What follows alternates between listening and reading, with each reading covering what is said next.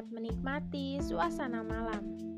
Jika teman-teman melihat keadaan Indonesia saat ini memang sangat menyedihkan.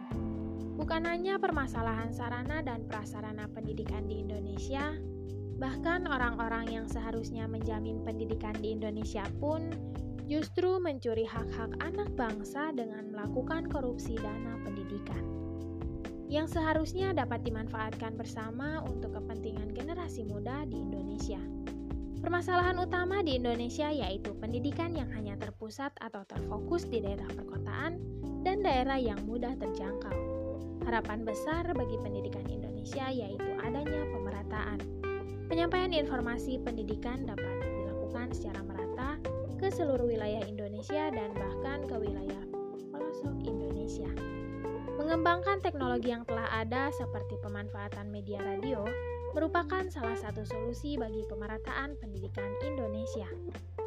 Kini saatnya generasi muda untuk berjuang, berjuang menciptakan sebuah karya demi mengharumkan bangsa Indonesia dan bisa menyelamatkan pendidikan di masa depan. Bersama kita bisa. thank you